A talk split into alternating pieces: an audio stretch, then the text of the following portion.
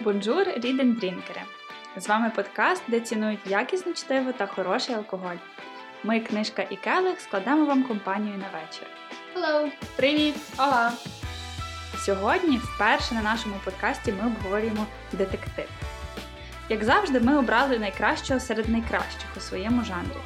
Це моторошний та кривавий роман і не лишилось жодного Агати Крісті. Леді, що ви вживаєте сьогодні? Та як цей напій пов'язаний або не пов'язаний з нашим твором? Оксанка. Ем, окей. Я поки читала книжку цілий місяць, не знала, що я буду пити. І мене це дуже мучило, і взагалі ідей ноль. І я реально думала, може, ну просто смінали віскаря, буду пити так, як е, це символічний напій цій книзі. Ну, вчора, вночі, мене часто любить мозок, оце вночі, коли ти вже спиш, починати генерувати ідеї, які ти забудеш до ранку. Ну, він мені вчора ввечері почав генерувати. І в мене був вибір між коктейлями Long Island і коктейлем Морський бриз. Враховуючи, що це острів, Клас. море, всі діла. Да. Враховуючи, що Кока-Коли в мене не було, виграв морський бриз. Та-дам! Тому сьогодні я п'ю його. Розкажи, з чого він складається? Ем, як не дивно, там входить горілка. Чому не дивно? Тому що це єдиний реальний коктейль, який я мені засмакував на горілці, бо я не переношу ні смак горілки, ні в принципі коктейлі на ній. Тому да, туди йде горілка, грейпфрутовий сік, який перебиває цей жахливий смак горілки, і журавлиний сік, який додає такої солодкості, і лід. Все. Ням-ням. м круто. Таня? Е, мій улюблений персонаж в цій книжці це Емілі Брент, така собі літня аристократична пані. Чому улюблений? Бо кожен раз, коли був епізод з нею, я вирівнювалася, сідала рівненько, знімала колінко з колінка. Як моя бабуся, коротше, вчила мене бути леді. От і тому, коли я вибирала алкоголь на сьогоднішній запис, я вибирала з думкою про Емілі Брент і вибрала собі ламбруско Емілія. Це насправді один з найбільш популярних сортів італійського вина. А Емілія, тому що він е, ріс, точніше, той дикий виноград, з якого еволюціонував виноград сорту Ламбруско, ріс в районі Емілія Романа. От, і що цікаве про це вино, що тиск в цьому вині, залежно від його якості і ціни, може досягати від 1 до 3 барів. А це багато, бо в шинах автомобільних плюс-мінус 2,7. Живіть тепер з цією інфою. Оксанка. Ого, я ну, повір мені, я досі переварюю те, що ти сказала, і мені прийдеться прослухати наш подкаст ще раз, щоб ще раз зрозуміти, що ти. Тільки Ой, раз. Що ти сказала? Е, бо я теж п'ю шампанське. У мене, як завжди, дуже прозаїчна історія, тому що вчора я така: а, ми завтра записуємо подкаст.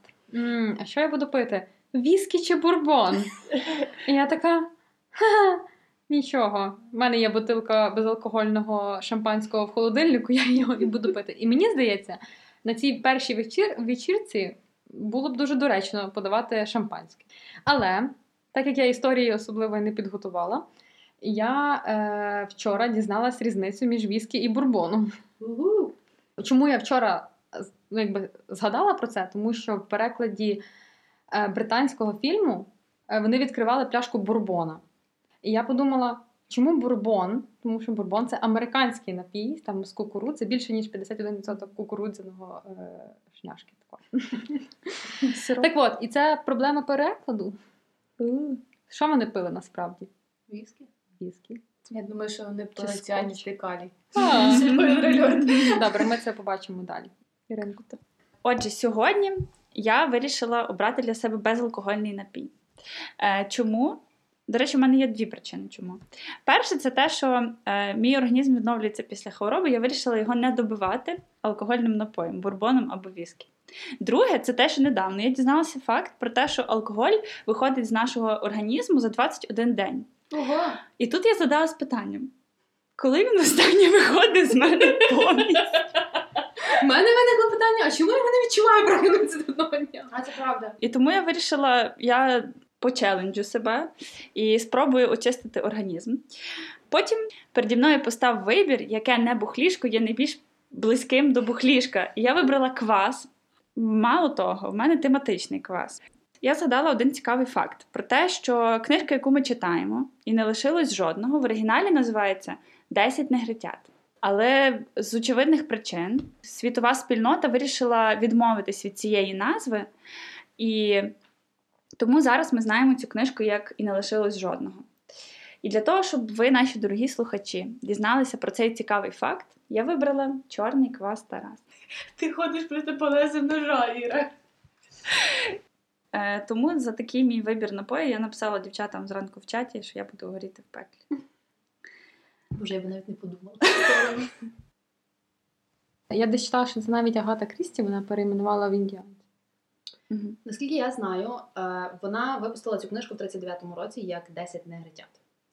Е, В 40-му році, коли американське видання захотіло також випустити цю книжку, воно собі не дозволило, звичайно, в такому, з такою назвою випустити її, і воно назвало її як і не лишило жодного. А потім е, одне з видань назвало цю книжку 10 індіанців. Але це тільки одне видання. Всі інші йшли не лишили жодного, прямо починаючи з наступного року від випуску. Гаразд. Продовжуємо. Тепер час біографії. І, чесно кажучи, цього разу я дуже чекала цієї рубрики, е, щоб зрозуміти, чому легендарна королева детективу Агата Крісті вирішила, можна сказати, зробити смерть головної героїни своїх творів. Передаю слово Оксанці.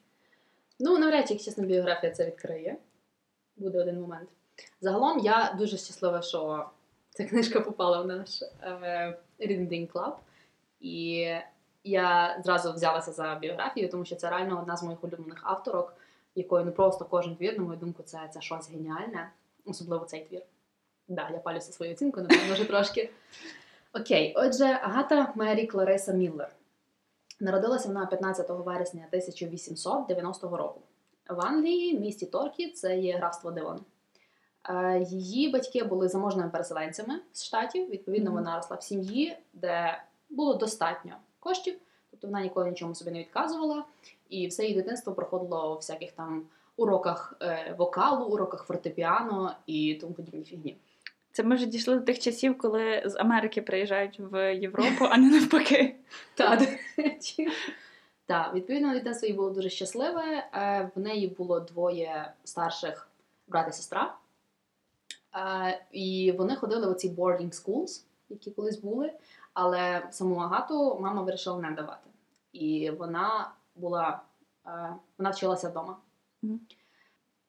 Потім з часом її мама вирішила відправити в Париж, продовжувати навчання, е, піано особливо і вокалу. Е, І, власне, думкою Агати було стати колись музикантом чи оперною співачкою. Але в якийсь момент вона вирішила, що їй не вистачає чи то таланту, чи то ще там чогось, і вона вирішила, що не, не майовити. Тоді вони з мамою поїхали ще в Єгипет за теплом, е, трошки так провітритися, але тоді Єгипет взагалі не зайшов. Що потім виявиться цікавинкою, до речі. Мгм. Та наступні пару років вона проводила життя в світських таких прийомах, там танцях, е, музицюванню, е, зустрічах з різними людьми. Ну тобто, як переважно на той момент знать проводила час.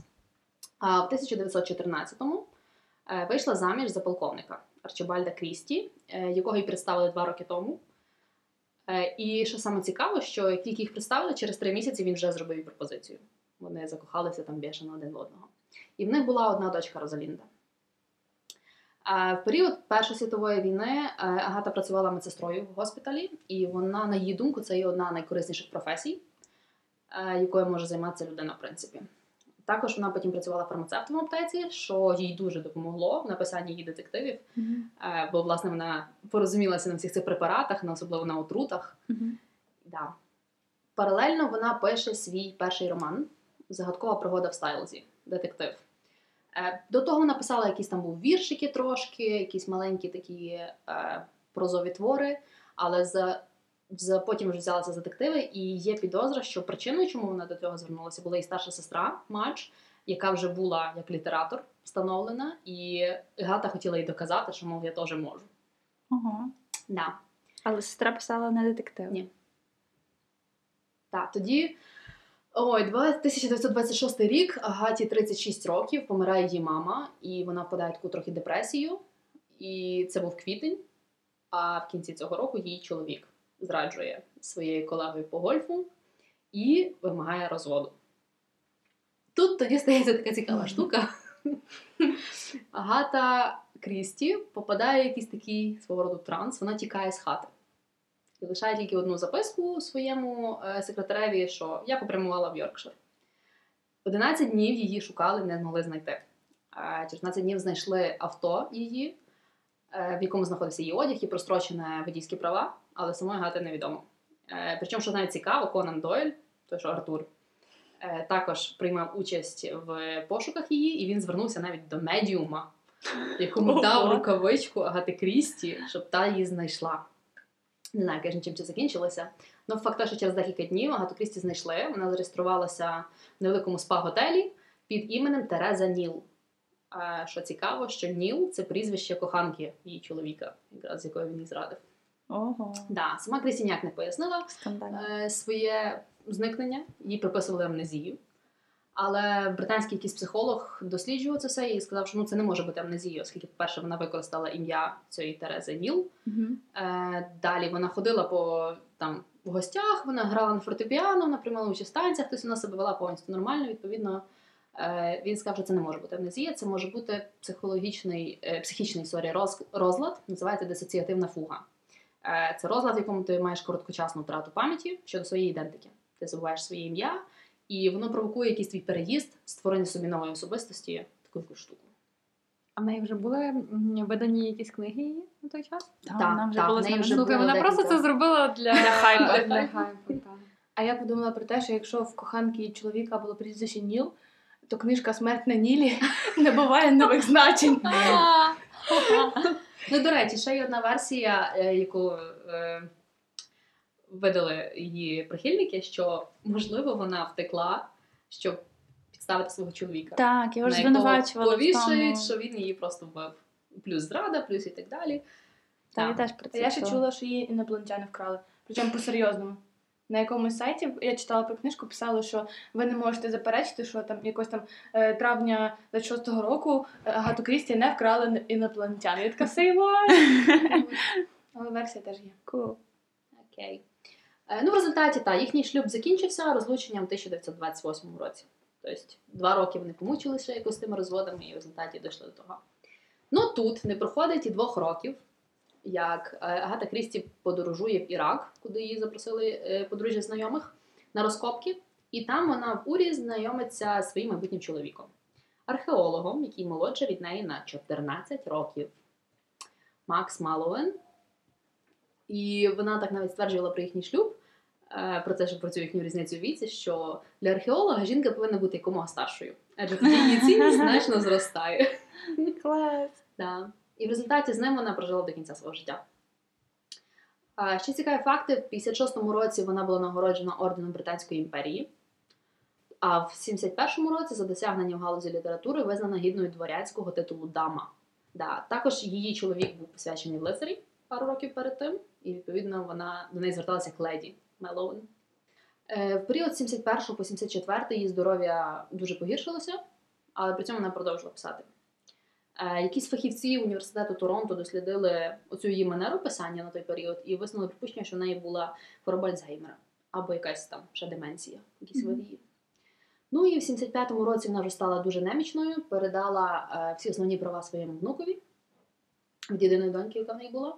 І 12 січня 76-го року вона померла від короткої застуди, яка ускладнилася пневмонією. М. Я ще знаю один цікавий факт про Крісті з розряду Read and Drink. Ця жінка взагалі не вживала алкоголь і не курила сигарети, але їй здавалося, що це дуже класі. І тому вона впродовж шести місяців кожного дня після обіду викурювала цигарку, щоб привчити себе курити, але так їй і не пішло. Цікаво, що вона з прізвищем свого першого чоловіка стала відомою. З ким така нещаслива історія. Ну, до речі, другий чоловік, це ж вона померла, їй було скільки? 85, а він на 14 років може йому 71. І він 72 через рік після її смерті одружився ще раз. Ну, А потім помер знову через рік, здається, чи 24, якось так. Ого. Я ще знаю, що в Крісті був псевдонім, і в неї є 4 чи 5 книжок, опублікованих під прізвищем Вест Макот. Угу. Це У мене, часом- до речі, декілька було псевдонімів до того, як вона стала Крісті. Е, ну, тобто до того, як вона одружилася. Вона писала оці всі картки оповіданнячка, і вона їх писала під різними псевдонімами. Але реально дуже багато видань її відказували, не хотіли її друкувати. Коротше, вона такий британський Іван Франко, да? По кількості псевдонімів. Може бути. Але ви бачили, до речі, е, зараз є нові видання її психологічних романів від видавництва Ольги Фреймут.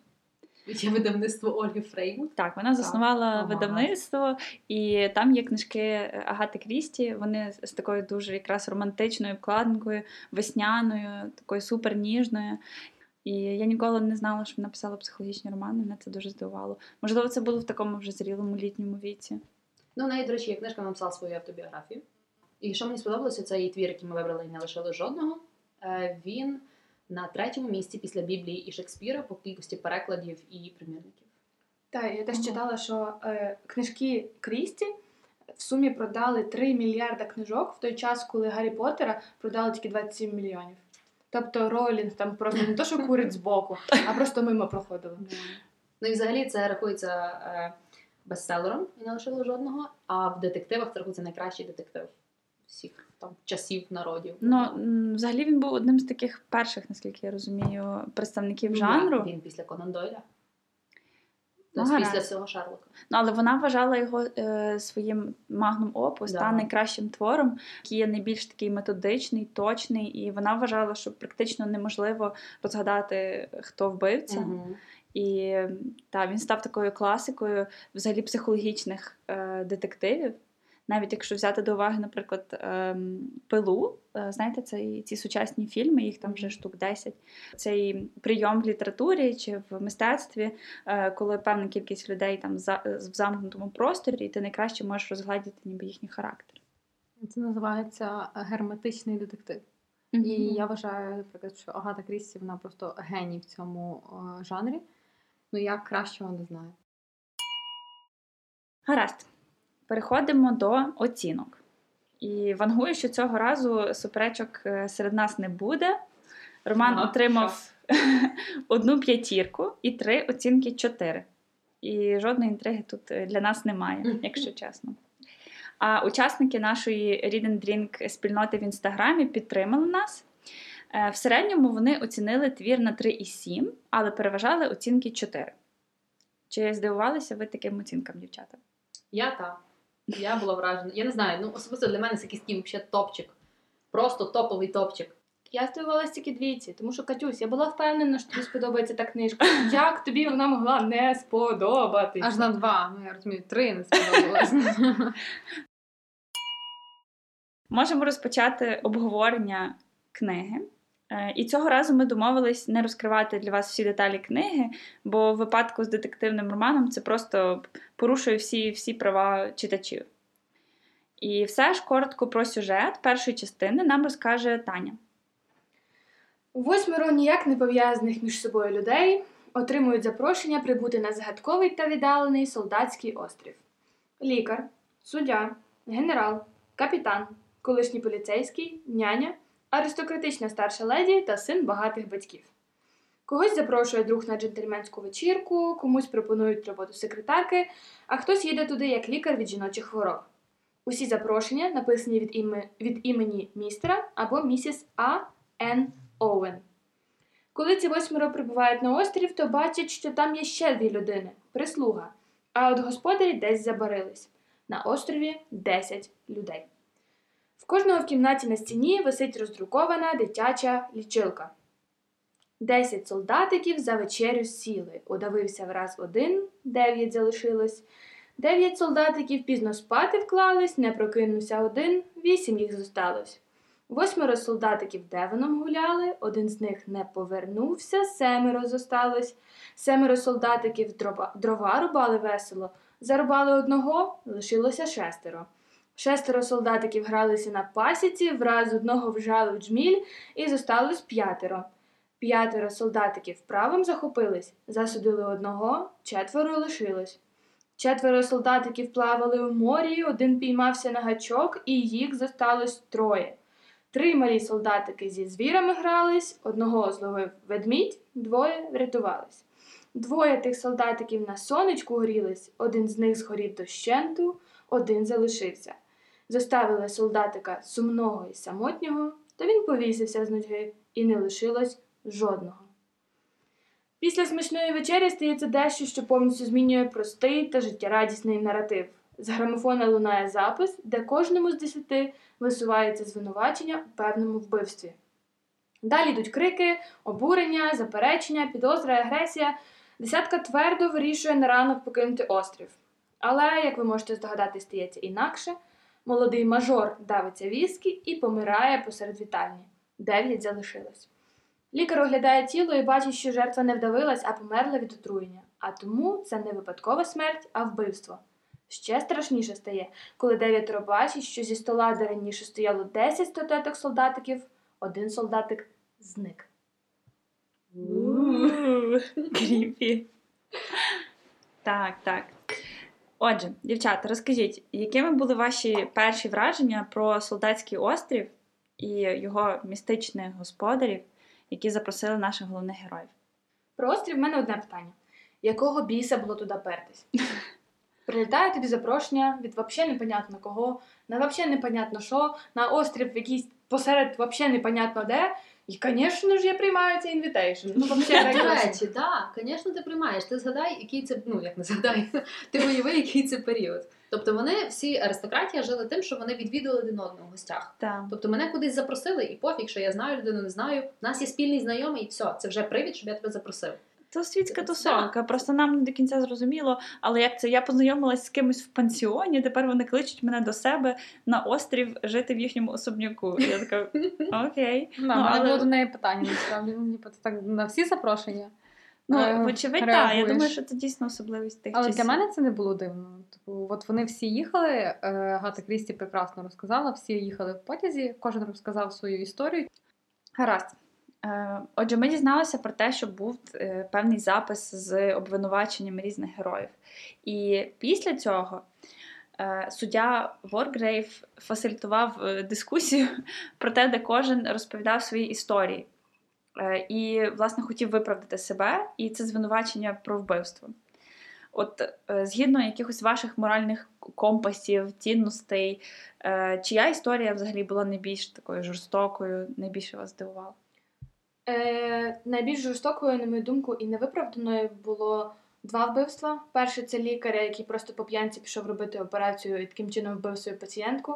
Бо я терпіти не можу безвідповідального, безалаберного відношення до роботи. І блін, таких людей треба не що звільняти, а стріляти.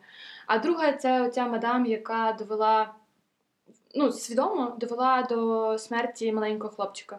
Яка йому сказала, звісно, звісно, пливи до скелі, в тебе все вийде, знаючи, що він втопиться, і за тим, що стояв дуже цікавий мотив. От тому цього я б не пробачила. Але було одне вбивство, яке б я взагалі відпустила, е, не задумуючись, це генерала, який відправив на смерть коханця своєї дружини. Тому що хтось на ту військову місію мав піти, а він просто підлаштував, щоб пішов один мудак, бо той чувак був в натурі мудак. Тому от там мені було не шкода.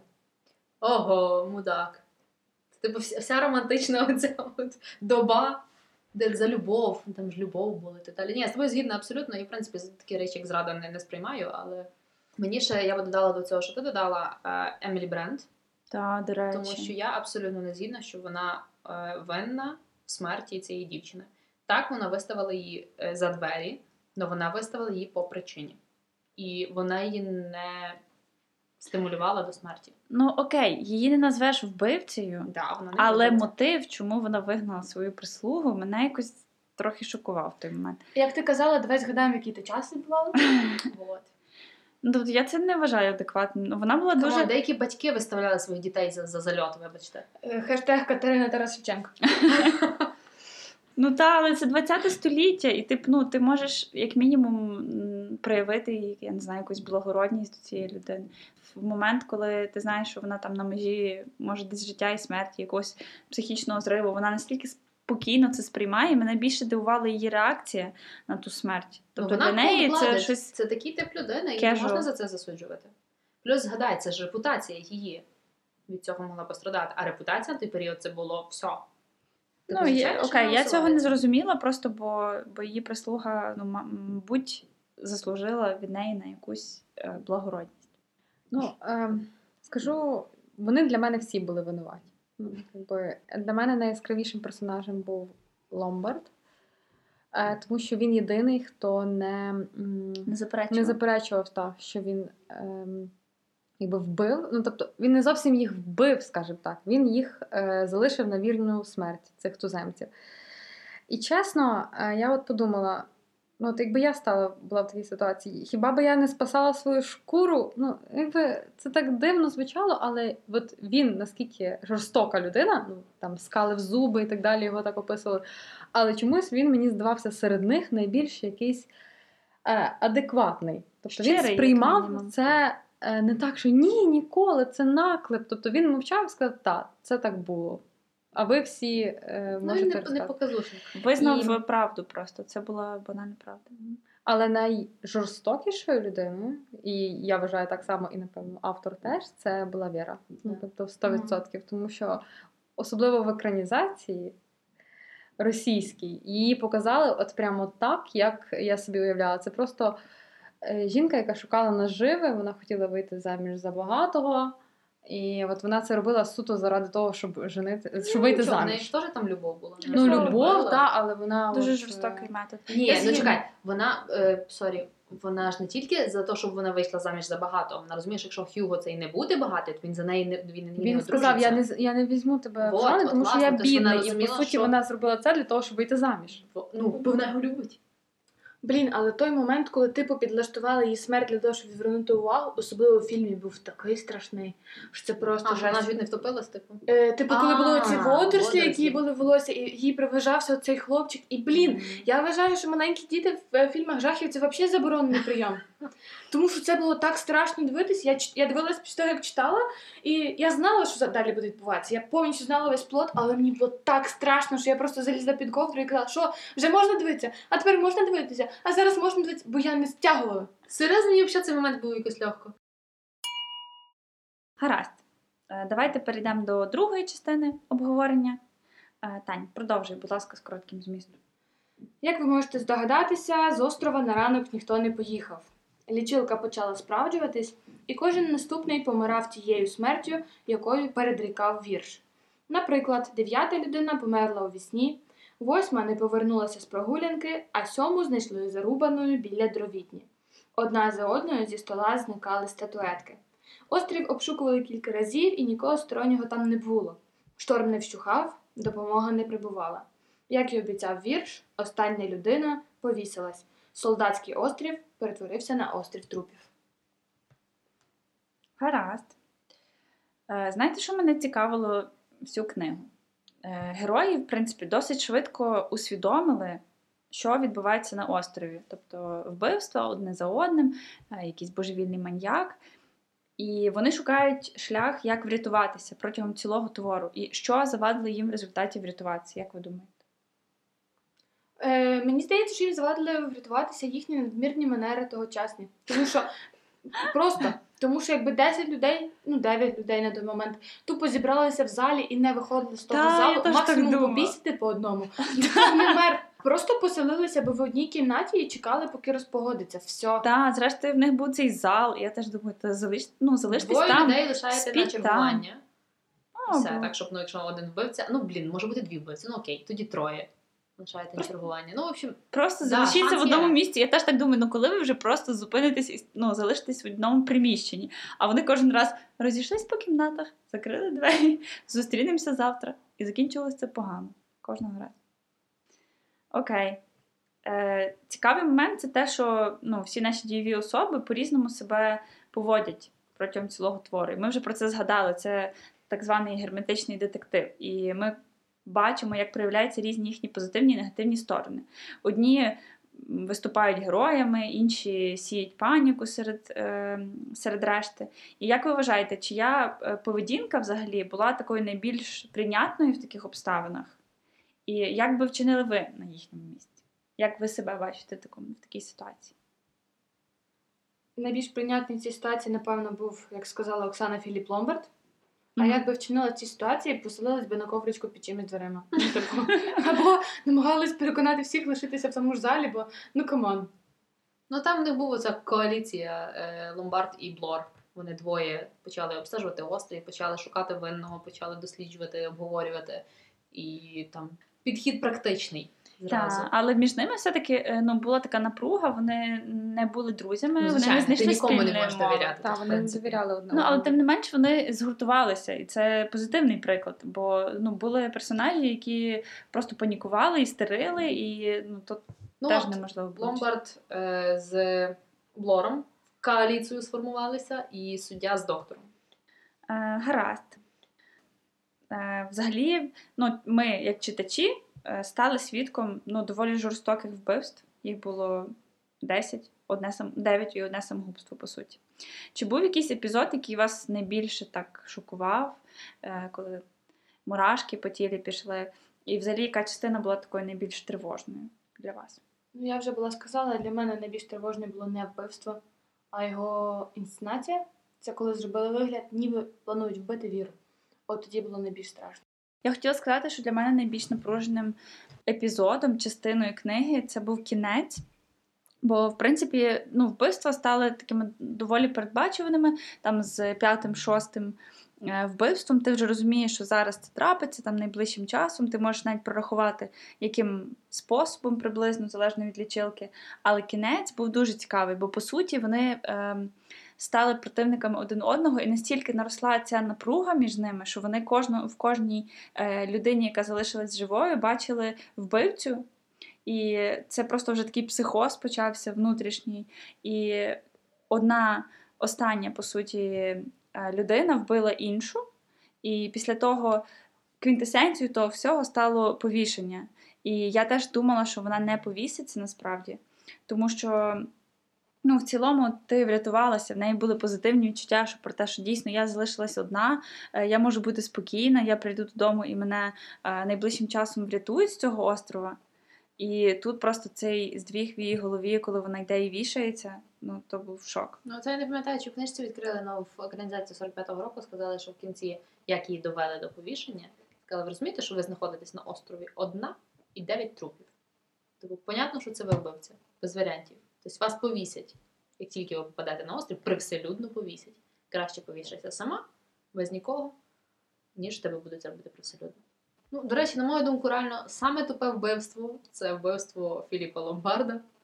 Come on, вас лишилось двоє. І, ну, у вас є якась можливість поговорити. Тобто ви розумієте, що або ти, або ти. І типу, поговоріть, відкрийте питання, спитайте чого. Ну ви дойдете при обговоренні якось до цього результату.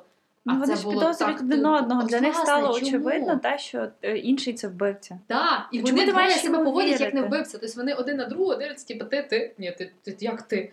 І це таке. Ну, тобто з цього можна було вирулити. Серйозно.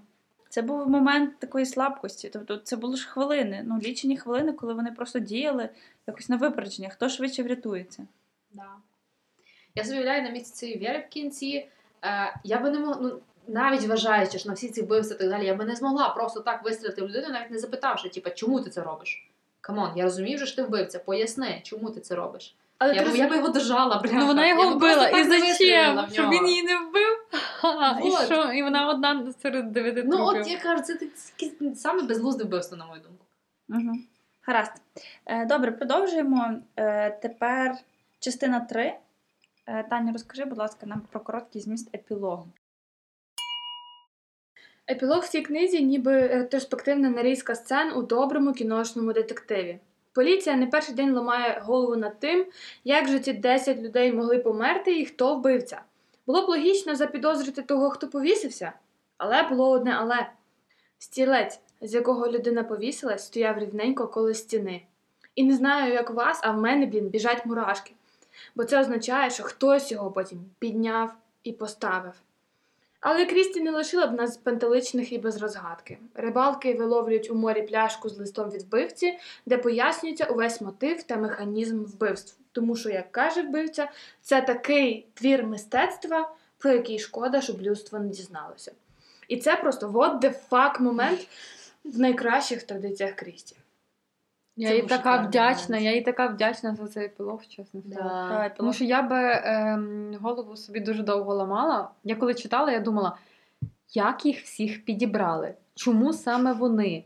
Як їх всіх там зібрали? Ч- Як можна було дізнатися, що вона все-таки вбила того хлопчика, а не це нещасний випадок? Тобто це треба було добре розговоритись. І Мгм. там просто все по полочках. І я така, агата, ти лучша. Дякую. Так, ну класно насправді, бо я теж думала, можливо, вони якось між собою пов'язані, переплетені. Тобто ти постійно будуєш ці всі теорії в своїй голові, але там епілог просто поклав вишеньку на торті. Огонь. Насправді мене епілог дуже сконфузив. Типу, поки не дійшло до епілогу, я просто відчувала, як в мене наростає темп, така бум-бум. Боже, що, прекрасно, класно. Епілог прочитала, така що, бля? Тому що відкриваю першу сторінку книжки, і там пише про те, як вбивця читає листа, адресованого йому. Він сам собі написав лист. Блін, це взагалі Ну, просто блін, ну прикинь, ти читаєш книжку, ти починаєш читати детектив, і в тебе є 9 листів, і типу, блін, вгадайте, хто ж вбивця?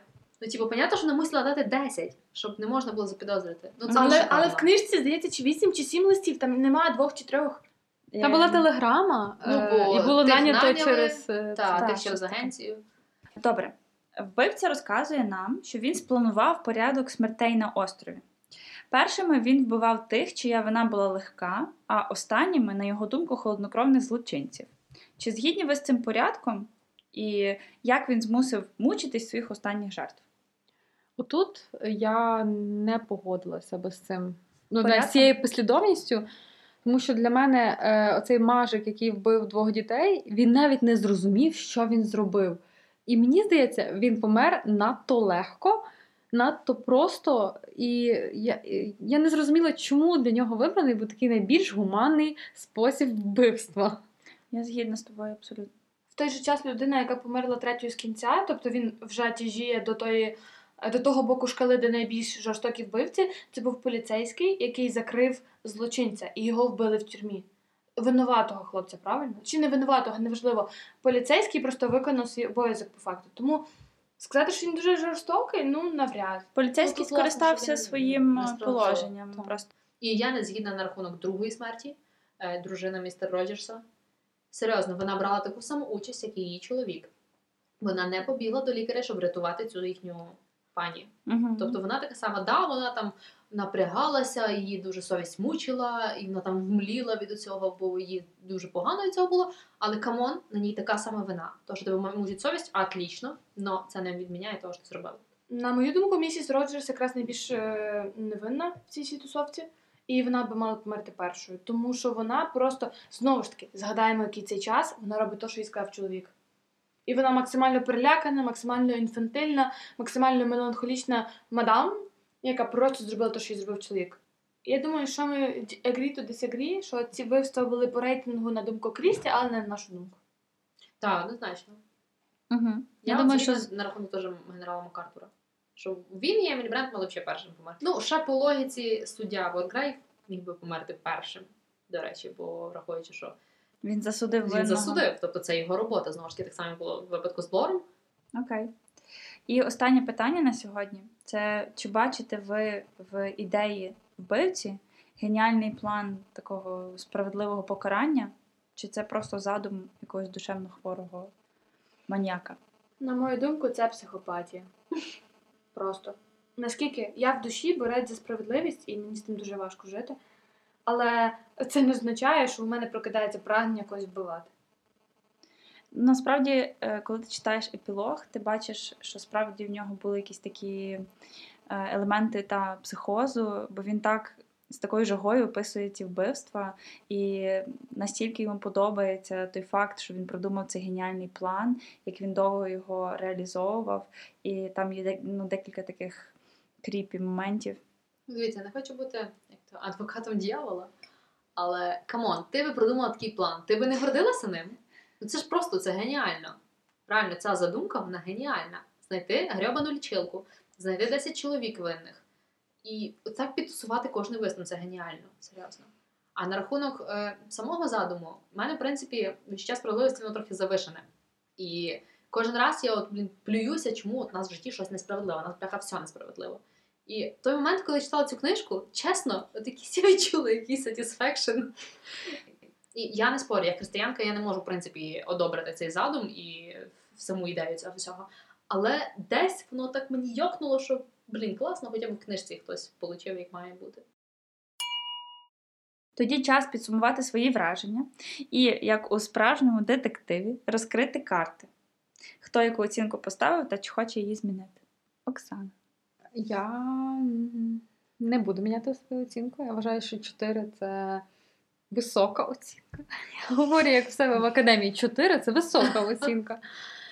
Ем, і скажу так, я дуже дуже люблю детективи, і я їх перечитала багато всього Куніна, Конан Дойля, і навіть сучасні детективи нічим не поступаються. От мені дуже подобається бути постійно у цьому напруженні, коли я читаю книгу. Я їх читаю дуже швидко. Що я хочу сказати? Зазвичай в книгах такого типу все починається з вбивства. Нас запрошують на вбивство, і ми, як детектив, Мгм. або поруч з детективом, розгадуємо його. А тут дуже цікавий твіст. Я зразу відчувала себе обманутою, що щось не так. І Агата, саме Агата Крісті обманює нас з самого початку е, з цим листом, що ми обговорювали. Далі ми взаємодіємо максимально. Тобто я відчувала себе е, в ролі жертви. І для мене це більше трилер, ніж детектив. Мгм. На мою скромну думку, Агата Крісті вона геніальна в цьому е, якби стильовому жанрі е, герметичного детективу. І я дуже рекомендую прочитати всім або почати своє знайомство з детективами саме з Агати Крісті. Гаразд. Таня, яка тебе думка? Я знайома з твором Агати Крісті вбивство у східному експресі, і йому б я поставила 5.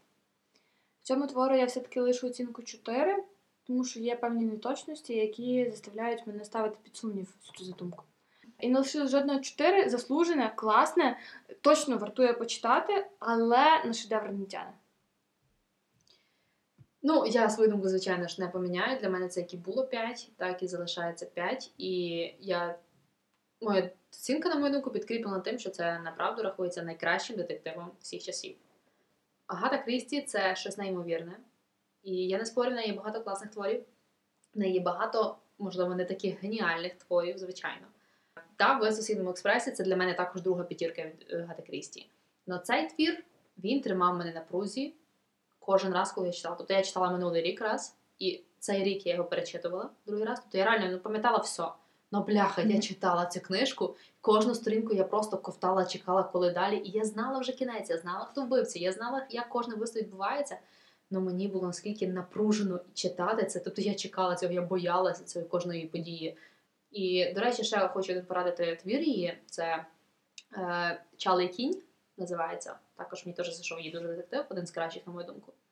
Ну, сам факт, що цей детектив мене вразив. І це п'ятірка. Я не розумію, чесно, як можна було поставити не п'ятірку. Але окей, я приймаю, якщо троє людей поставили на п'ятірку, значить, ну, щось в цьому є. Ну, для мене це однозначно 5. Гаразд. Коли я закінчила читати, перший мій імпульс був поставити трійку. У мене було відчуття таке ме. Але, якщо ви пам'ятаєте, то я була остання в чаті, хто лишав оцінку, і не дарма, не тому, що я не забула, а тому, що я хотіла глибше дослідити культурний контекст. Так як, я, та, так як ми любимо всі це робити. І коли я усвідомила все-таки, що це твір написаний в 1939 році, це був один з перших в своєму роді творів. Такий саспенс, в принципі, який тебе дійсно тримає в напрузі, і це психологічний більше трилер. Я згідна з Оксаною. Е, Це мені сподобалось, і ці аспекти мені зайшли, в тому числі кінець і епілог. Тому я оцінку підняла до четвірки, але це точно не 5. Гаразд, тепер обговоримо екранізації е, і не лишилось жодного. Оксана, чи є серед них такі, які варті нашої уваги? Так, я вважаю, що 12 екранізацій одного роману це вже про щось говорить. І я переглянула дві з половиною. Мені трошки не вистачило часу, я вже переглядала, просто їдучи в таксі сюди, але так і не е, закінчила. Але я почну з цікавинки. Я дуже хочу цим з вами поділитися. Е, свій час цей роман був дуже е, справжнім хітом. І в 1943 році письменниця сама вона оцінила свій твір як найкращий е, в своїй бібліографії, написала п'єсу. Так сказати, будучи на гайпі, вирішила ще щось. І щоб е, бідну ніжну публіку не затьмарювати е, похмурою кінцівкою, Агата змінила трошки фінал, надавши йому відтінок голівудського хеппі-енду е, в тій мірі, якій взагалі могла. І от перша екранізація Рене Клера в 1945 році, і всі наступні були зняті, зняті саме по мотивах п'єси. І всі дуже обережно обходили стороною цей оригінальний Tragic End. Але поки не вийшов радянський фільм Десять негритят у 88-му, режисер, як пишуть, взагалі не знав про існування п'єси.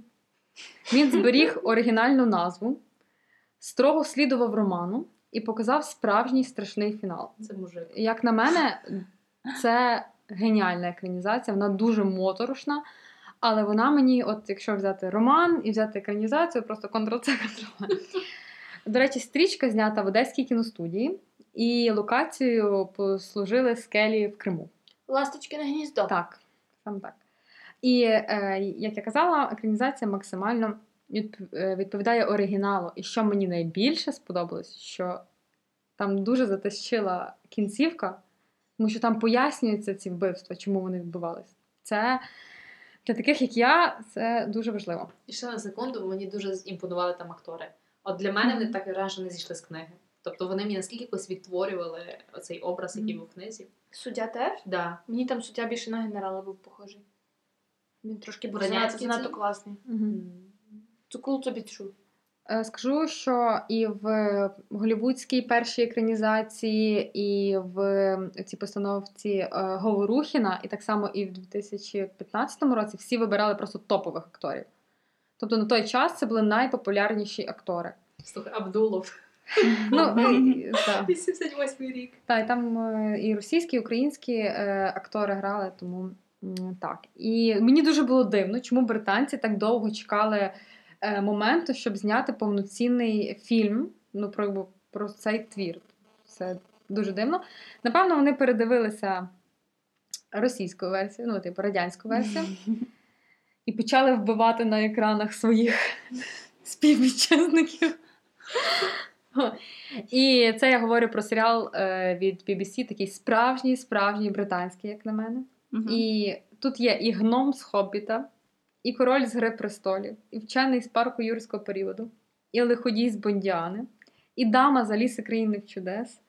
Всі топові обличчя сучасного кіно і телебачення. І всі вони ніби змагаються між собою, хто тут найяскравіший актор, тому вони там всі грають ну просто геніально. І мені дуже сподобалось саме в цій екранізації, вона три години, щоб вони виділили час на е, щоб показати історію кожного героя.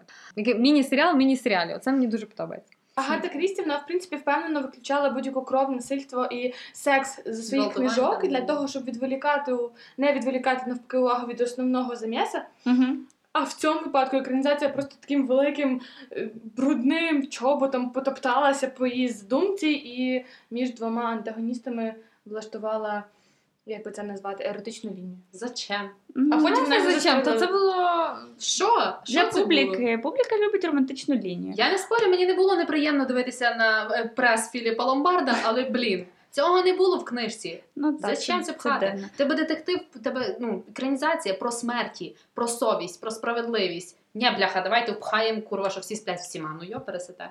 так. Ну, рекомендаціон остаточно. Але я ще для підняття настрою я згадала один мюзикл французький. Називається Вісім жінок. Сюжет той самий. Чому вісім? Тому що вісім. Тому що не десять. Можна Тому Оушена. Та, там, прис- там була прислуга, ну це просто вау. Вони закриті в домі, в якісь там глибинки, їх е, обрубало з- зв'язок, і теж було вбивство. І вони одне одного підозрюють. І там і коханка, і якась там сестра, Це якийсь і тепер прислуга. напевно, так? Так, так, це Ну, якийсь Понятно, коль- ЛГБТ і так далі. Так, і це е, і теж дуже цікаве закінчення було. Тому м, так. А той останній пікантний фільм, де не подивилася? Ні, я, от якраз додивляла. Я додивлялася перший е, цей фільм, першу екранізацію, яку Оксанка дивилася вчора. Е, я хотіла подивитися той фінал, бо чи насправді він був такий. Да. Можеш розказати? Ну, до речі, реально, 45-го року фільм дивиться тако просто як, як мюзикл, скажімо так. Тобто це все відбувається під музику. Під таку тан-тан-тан-тан-тан. Реально, воно все дуже весело. Тобто навіть оці всі смерті, там ніякої напруги абсолютно. Тобто, да, стала смерть. Ага, окей, ну все, ну пішли по кімнатах. І музичка. Ну реально, навіть обговорення, оці всі, ну нема тривоги абсолютно. Ти просто собі тако з коктейльчиком розламончику дивишся, як якийсь, ну, типа, кіношка. Клас. От. Але да, кінець цей от, що Ломбард з Вірою виживають. Е, і ну да, це, це знову ж таки, я побачила, там між ними був роман. Я не зрозуміла, з Фігалі там був між ними роман, і в 2015-й екранізації взагалі переспали. Зачем? Типа, це от мене конфізувало дуже. Бо в книжці, може, я одна така, не знаю, наївна, але я взагалі не побачила ніякої романтичної лінії між ними абсолютно. Ні, ні, дійсно, там не було жодного натяку на це. Не знаю, мені здається, Агата Крісті просто така дуже вихована е, Да. дама. Вона собі не дозволила е, такій паршивій еротиці взагалі знаходити. Ні, так місце ніхто там. не каже еротика, ну типу ним між ними могло спалахнути якась пристрасть, Романтика. почуття, ніхто не каже їм там тілесні Мені за- сороміцькі. Екранізація 15-го року мені дуже подобається, тому що там цей актор, який грає Ланністера в Грі престолів, і принца Філіпа в короні. На останніх секундах фільму просто ці шалені очі. Мама рідна, я боялася заснути, тому що в них було так багато емоцій, що я не знаю, як можна було це зіграти ліпше. Він Я не знаю. геніальний. Чесно, 15-го року організація для мене найгірша. Sorry, guys. Но для мене вона була ніяка. Да, цікавий як фільм, якщо можна його якось відрізати від книги. Ізолювати. Да, но вона була якась така, я не знаю, блін, купа цієї наіграності, купа якоїсь драми такої, блін, якої не було в книзі, реально. Це має бути якась тривога, думка. Добре. Переходимо до оголошення книги червня. Цього разу нам допомогли її обрати наші дорогі підписники в інстаграм. Юху! Ух, ото там був запеклий батл. І мушу признатися, що ми з дівчатами стежили за кожним голосом. Обійшовши свого суперника буквально на один голос, переміг твір Кена Кізі над зозуленим гніздом, який запропонував наш фоловер Андрій Гембара. Дякуємо тобі, Андрій. Це одна з головних книжок покоління хіпі та бітників, які суттєво вплинули на розвиток цих культур. В основу твору ліг досвід роботи автора у психіатричній лікарні, де проходили так звані ЛСД-сесії та робили досліди із використанням сильнодіючих наркотиків.